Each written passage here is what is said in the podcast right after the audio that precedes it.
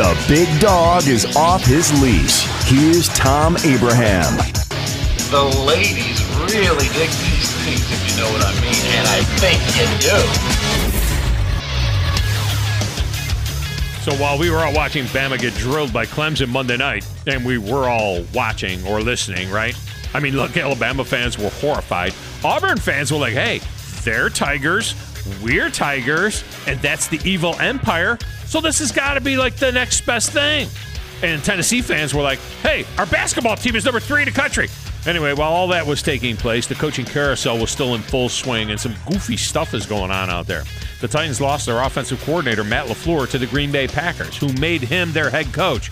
LaFleur called plays in the NFL for exactly one year, and it's not like the Titans, oh, lit the league on fire last season. Meanwhile, in Cleveland, Gregg Williams, who led the previously moribund Browns to a 5 3 finish, isn't even being taken seriously as a candidate. And by the way, if I'm the Titans, I'm after Freddie Kitchens in a big way right now. That's if the Etowah High End Crimson Tide product doesn't get the Browns gig. But the craziest thing going on out there has to be the Kliff Kingsbury story.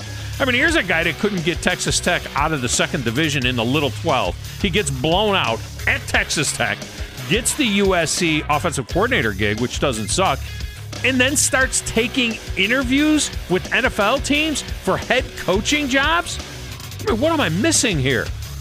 If you want to comment on Unleashed or if you want to get loose yourself, you can hit me up on Twitter at Tom Abraham Show or on Facebook at Facebook forward slash Tom Abraham Show or go ahead and text me at 732 982 7469 or 7329 TA Show. Tom Abraham, only on 97.7 The Zone.